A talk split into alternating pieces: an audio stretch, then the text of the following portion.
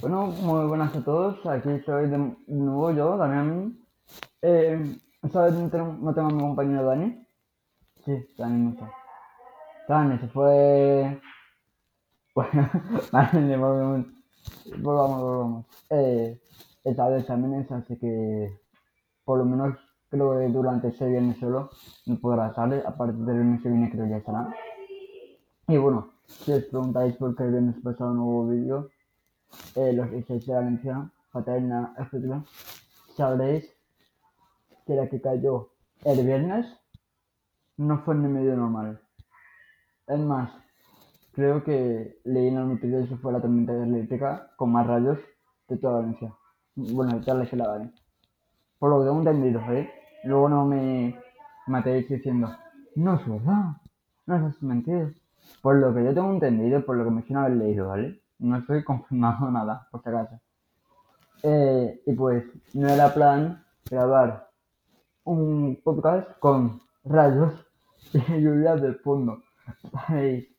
Porque si no iba a aparecer, pues como que estoy en la calle. Y no está en la calle. Pues lo que pasó fue eso, que no iba a grabar en esas condiciones.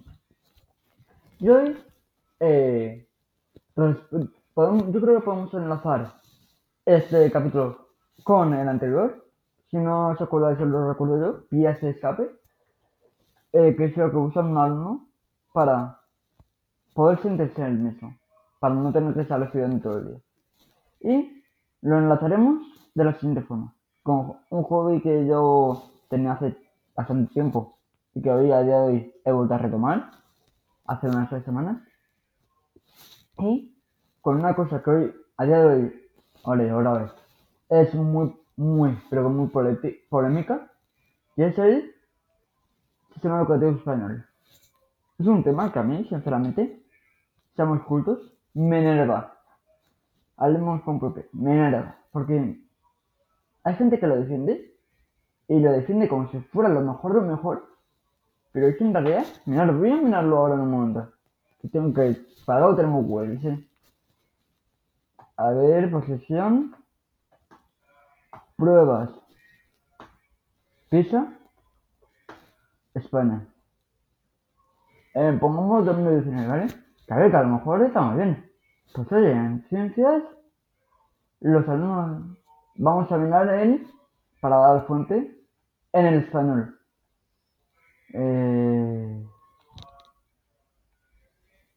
Pues...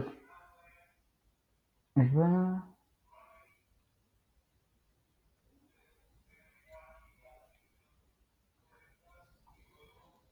Vale, pues por lo menos en ciencias, ¿vale? Ahí yo no tendré las pruebas PISA ni nada, no las he hecho, ¿vale? Pero mira, en España, en matemáticas y ciencias, vuelve a situarse por debajo de la puntuación media. Que sí, que en matemáticas hemos estado en 5 puntos por debajo, en ciencias por el 10. Pero es que eso fue el año pasado. Y ese es el resultado desde que arrancó la prueba en el año 2000. Entonces, claro. Yo creo que... A ver, yo no soy profesor ni soy político. Pero algo falla, yo creo, ¿no? Yo creo que... algo puede fallar. Y es que... me da rabia mucha gente que defiende cosas... que a lo mejor hay algunas que no están tan mal en el sistema educativo, pero hay muchas cosas que son pasantes. Yo no voy a hacer nada de cambiarlo totalmente ni nada porque no soy político, pero sí de transformarlo un poco. Porque sí, lo que me da rabia del sistema educativo es que, por ejemplo, en los exámenes que sé que tiene que haber algún método de clasificación. Aprobados, suspendidos. Pero es que, al igual que hay políticos que miden sus palabras, que lo dicen de la forma más sutil para que no duela tanto, hijo mío, aprobar, suspender, no es sutil. Es algo que a lo mejor no en todos los casos, pero por ejemplo a mí sí, ya sé, nada, suspendido, como empiezo a entrar en el círculo de ha suspendido, ¿para qué estudiar? He estudiado mucho y encima suspendido, he malgastado mi tiempo, tal, Como entres en ese círculo vicioso, es que no vas a salir. Y, a ver, no le hacen ninguno porque no es así, pero que, a ver, que hay profesores, que en mi caso que yo lo he vivido, con profesores muy buenas personas, que te ayudan a salir de ese círculo. Pero otros profesores a lo mejor van a pasar de tu cara. En realidad, ellos cobran a final mes, ya. No digo todos. Digo que hay una parte de esos profesores que hacen, y otra parte que se queda por bien. Ahí hay de todos los casos en todas partes. Finlandia, que se dice que es como pues, el país, el mejor país. ¿Sabes? Pues oye, que a lo mejor también hay países así. Hay países así. Pronto que es así. Por él. Que no digo que sea todo negro o todo blanco. No. Hay veces. Pero es eso. Hay que mirar un poco más cómo se hacen las cosas. Porque, que sí que diréis. Ah, pero pues, es culpa del alumno. Pues que se busque una motivación, que se busque tal. Sí. Eso hay veces que es fácil, muy fácil decirlo, pero tú no eres ese alumno.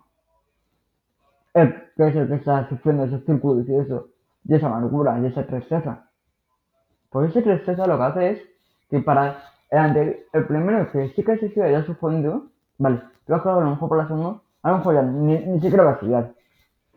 O a lo mejor abre el libro, pero a los 2 minutos lo ha cerrado enfadado, porque no lo entiende. Y a lo mejor para el tercer examen es que ya ni abre el libro. Entonces, yo quiero decir que hay alumnos, me incluyo en esa lista, que son emocionalmente, a nivel escolar, a nivel académico mejor dicho, pues que se defraudan fácilmente. Pero bueno, eso no es solo toda la cuestión. La otra parte de la cuestión es una cosa que un amigo, un compañero mío de clase dijo en una presentación, y es que un profesor, ¿vale? Tu tutor no tiene que ser un profesor más, no. Tu tutor es tu tutor por algo. Y ese algo es porque tiene que ganar tu confianza y él la suya para poder hablar con él de lo que te pasa realmente. Porque a lo mejor todo un profesor más, tipo yo que no es el tutor, te va a preguntar, Daniel, ¿estás bien? Y tú a lo mejor vas a decir, sí. Pero en realidad, a lo mejor por dentro, ¿tú sabes? No, lo siguiente, en plan, tú estás por los suelos. Y a lo mejor con este profesor, que es tu tutor, en algún momento dado, vas y le dices, oye, Pepito, podemos hablar y él seguramente es buena persona y si tiene tiempo, ¿sabes? También hay que mirarlo así.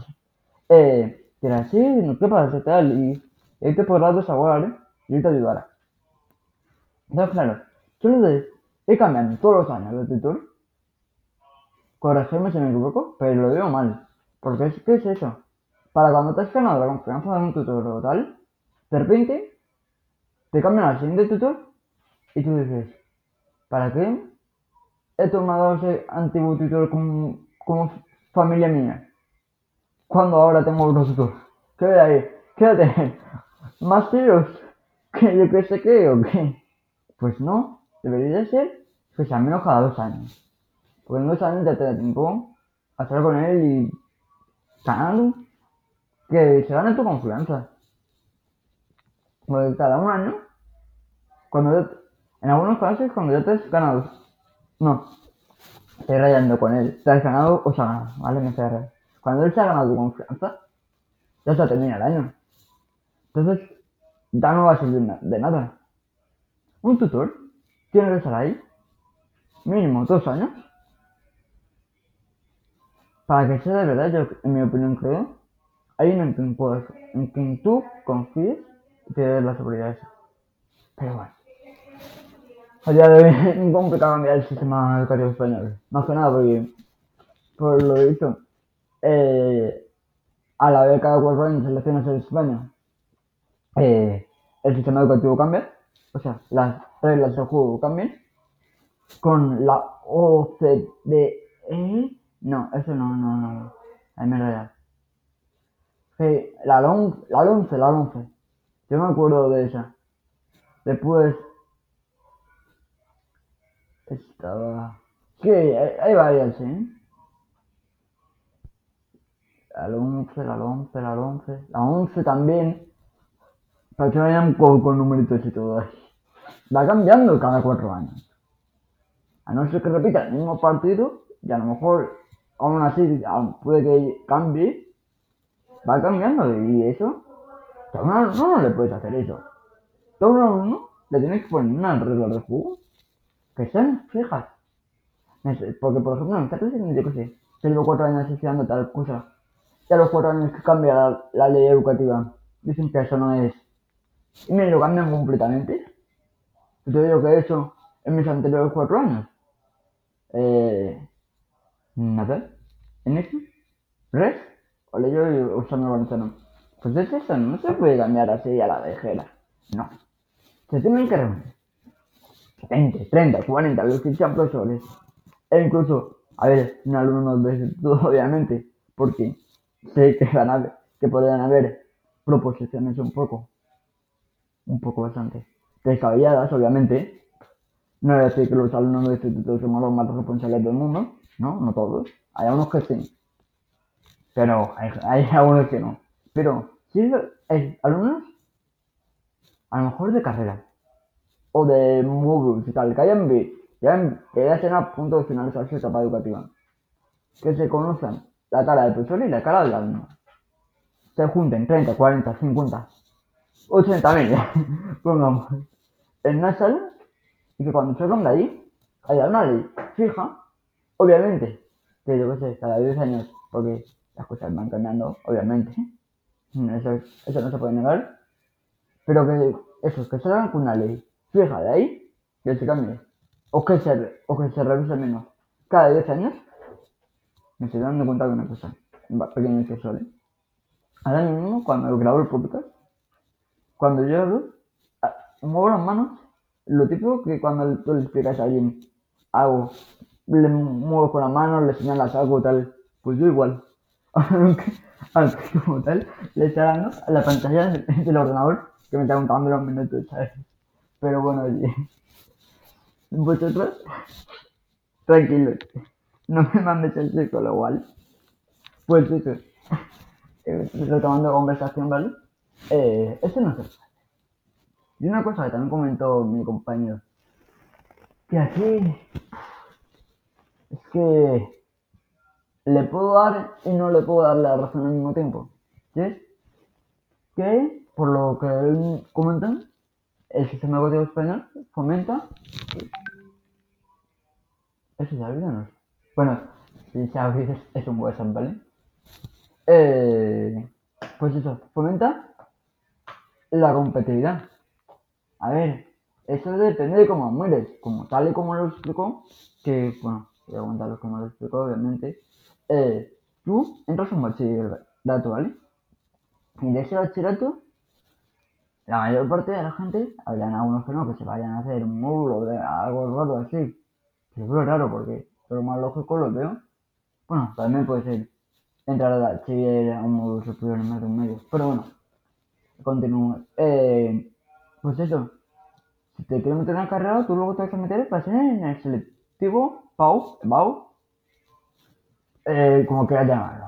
A la vez, otra cosa que le cambian el nombre casi cada 2 por 3, pero yo, que soy de 2004, que como tal, yo creo yo lo tenía que llamar EBAU. Lo digamos el tío, con eso me entiendo. A ver, quiero ver lo que es EBAU. A ver, oye, Google pelota, porque ahora me ha entrado la curiosidad de si se escribe con V o con B. Pues, evaluación para... Ojo, que también hay gente que lo puede llamar PBAU, prueba de evaluación para el acceso a la universidad.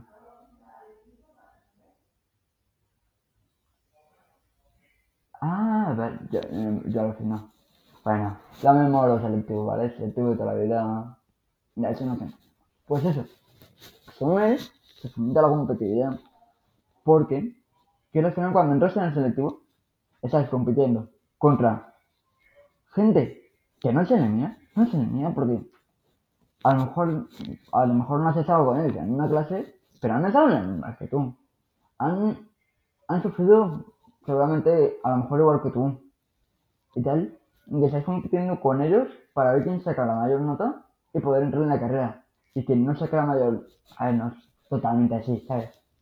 Que hay no es solo uno que entra en la carrera, ya sabes, hay varios, pero ya me entendéis. Y el que no llega a la nota mínima no entra en la carrera. Y no es que digas, ¡buah! Tengo que ir a extraordinarias, ¡buah! Tengo que recuperar el examen. Nanay, ese examen que sí, que hay una recuperación en septiembre, creo. Creo que septiembre. Voy a verlo. Aquí hay que mirar bien las cosas. En septiembre creo que sí. En septiembre es, pues hijo mío, si no puedo ir a eso, ¿vale? Es que no es que repitas el curso o algo. No. Si no entras en la carrera, que tú a lo mejor vas creyendo desde pequeño. Porque yo conozco profesores, que siempre he creído profesores, o algo, o similar. Y si no consigues esa carrera, ¿qué pasa? Que te has quedado sin tu sueño. Que te has quedado fuera. Que a lo mejor hay alguna forma, pero no estoy seguro, de volver a hacerlo de nuevo. Y, oye, en mi opinión, duele mucho. Tiene que... A ver, no lo digo. Y espero no vivirlo.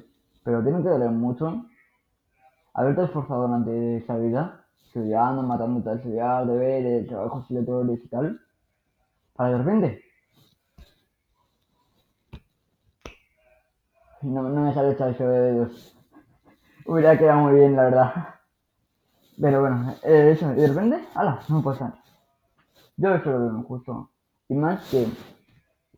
La bastante bien, me bate por lo que voy a decir ahora mismo. Pero bueno, me parece muy injusto que carreras que no vas a usar en tu vida, o carreras, asignaturas que no vas a usar en tu vida, etcétera, te dictaminen el no entrar en, o entrar en tu carrera. A mí, por ejemplo, a mí que las matemáticas se me dan mal, ¿sí? Otra vez. O sea, el programa no se escucha, lo del vaso. Pues eso. A mí, por ejemplo, en matemáticas, que se me da mal, no, lo siguiente. A lo mejor por culpa de esa asignatura, tanto en el selectivo como en bachillerato, ¿vale? Ya no me llega la media para entrar en periodismo. ¿Y qué hago yo? Por una carrera que no me va a servir de nada. A ver, luego me vendéis algunos con que... Pero si eso es el periodismo científico tal, vale, pero es que ya me refiero a periodismo sociocultural, el entretenimiento, etc. Ahí complicado yo el uso de las matemáticas, pero bueno, hay gente que quiere defender eso. Ah, y gente que aún a estas alturas de la vida, que y es que encima, eso lo he oído hablar de estudiantes, de compañeros, que han estado como una que otro año, que es cultura general. Más bien, de toda la vida se ha dicho que el bachillerato es especialización. Que el bachillerato es no especializarte 100% para la carrera que tú quieres, pero sí para las cosas que podrás estudiar relacionadas con tu carrera. Entonces, amigo, me contés que el bachillerato es hay cosas de cultura general. No. Obvio. Si uno entiende lo que es el bachillerato, se puede dar cuenta que no es cultura general.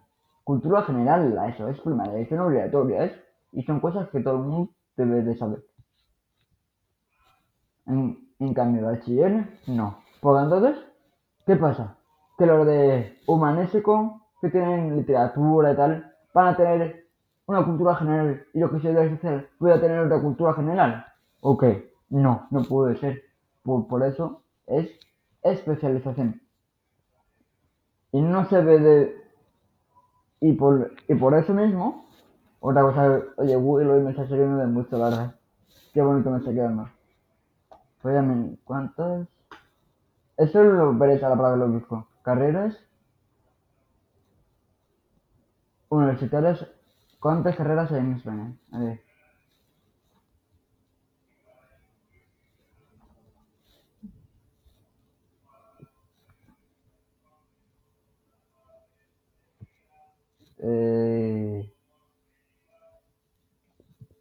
Me está diciendo celoso que me van a aparecer todas en lista. Pero ¿qué no me van a aparecer el número? Pues sinceramente no me pienso poner a contarlo. A ver, cantidad. Vamos a buscarlo así, ¿vale, chicos? A ver, voy a buscar un Google con también.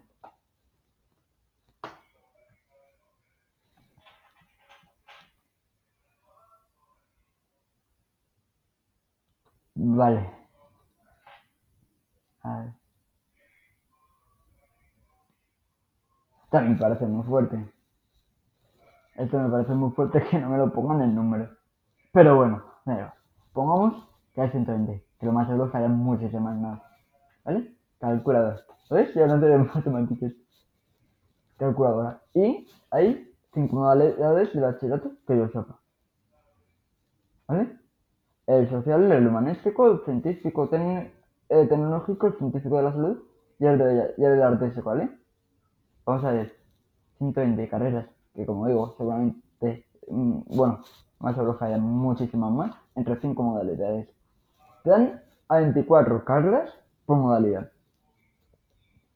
Me están vacilando, por es que yo veo súper mal que 5 metan 24 asignaturas para una modalidad. Ahí tengo. Oye, tú, vale, déjame. Que entran 24 carreras para una modalidad, que a lo mejor entre esas 24 carreras son, a ver, no todas, pero la mayoría son totalmente distintas. Yo con las sociales puedo estudiar derecho, puedo estudiar periodismo. Decirme tú a mí que tiene que ver derecho con periodismo. Que hay leyes, y que a lo mejor en el periodismo tal y todo, pero eso no es muy profundo, a ver, no muy profundo, no, muy rebuscado. Entonces, claro, que no tengo que haya una modalidad por carrera, obviamente. Porque si no, en los institutos habrían clases de 2 personas. De una persona a lo mejor y todo. Entonces, claro. No se puede dar clases, obviamente. Pero sí, que si hay 120, vamos a hacer cálculos de nuevo. La calculadora me va muy bien, la verdad, me gusta. 120 entre partido 20. Vale, ¿tuvieran a lo mejor? Tú le dices ahora, me dices, wow, es que... Vale, con la mucho. Antes de que le diga la cifra, ¿vale? Me dirías, wow, es que tenían que hacer muchas cosas para que pudieran dar tantas cosas en los institutos y tal, vale. Si tenemos 120 carreras, y lo dividimos entre 20 modalidades, daríamos 6 modalidades por a 6 carreras por modalidad. Vale, serían muchas, sí, lo sé. Pero si no, de la otra forma, es que, vuelvo a lo antes del selectivo, ¿vale? El selectivo se supone, por lo que yo tengo entendido, que es, entre comillas, como para descartar a los que tienen los conocimientos para una carrera. Entonces, ¿por qué una asignatura que no está en los conocimientos de dicha carrera puedo decidir si entras o no entras? Es que el bachillerato se tendrá que adaptar más a la carrera en concreto. No pueden poner ahora 5 modalidades, 48.000 carreras. Con una puedes entrar a 18.000 carreras. No puede ser así. Te lo juro, para sagrarnos del suelo me está quedando muy bien el podcast. Dani, menos mal que no te tengo para ver, si no te iba fuera. Con cariño, con cariño.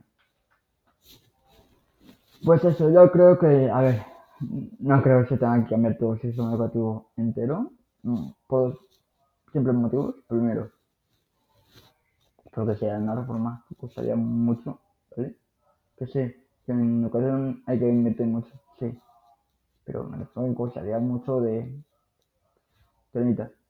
pero sí que se debería hacer una ley aparte del gobierno, en plan, independiente.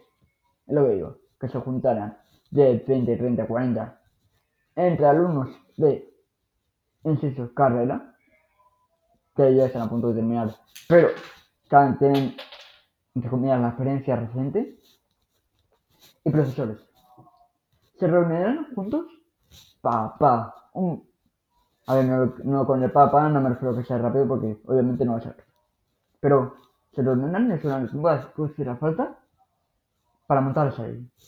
Y que no se tuviera que cambiar cada 10 años, obvio, eso no, pero bueno, a ver si se tiene que cambiar, sí que se cambie, pero que se revisara cada 10 años. Pero no que vaya cambiando cada 4 años conforme va cambiando el gobierno. Porque tú no puedes hacer eso. Tú no puedes tener alumno y que cada 4 años tú le vayas cambiando la norma de juego. No. No, porque pasan un barullo mental que flipes, a lo mejor no lo nota, pero a lo mejor sí que lo notas. Y en caso de notarse, yo creo que se notaría mucho. Y pues con esto finalizo el capítulo de hoy. Quería hacer mención especial a una noticia que supongo que la mayoría habréis oído o visto. Con esa noticia sí que se puede ver. Y es el accidente de... Es que no sé cómo... Sinceramente lo siento por ese hombre, pero... No sé cómo se dice ese nombre. Crosian. Ese hombre, sinceramente, volvió a nacer. Y para los que no sepáis, en pocas palabras, se salió de la... Es un corredor de Fórmula 1 que creo que se retiró. Corrígeme si me equivoco, porque no soy yo aquí el más fan del mundo de la Fórmula 1. Me gusta y tal, pero no sé de todo, ¿vale? Y pues eso, se salió de la pista, se estampó contra las defensas, creo que se llaman, de hierro. El coche, pues en menos de un segundo salió en llamas y ese hombre se quedó más de 23 segundos en el fuego intentando salir y salió vivo y con daños. No un maratón, obviamente, tuvo quemaduras, pero dentro de lo que pudo llegar a haber sido, salió la posición relativamente leve. Así que esto con este hombre volvió a nacer. Y poco más, esperemos que en el capítulo que viene este Dani y espero que os guste y que os haya gustado. Chao, adiós.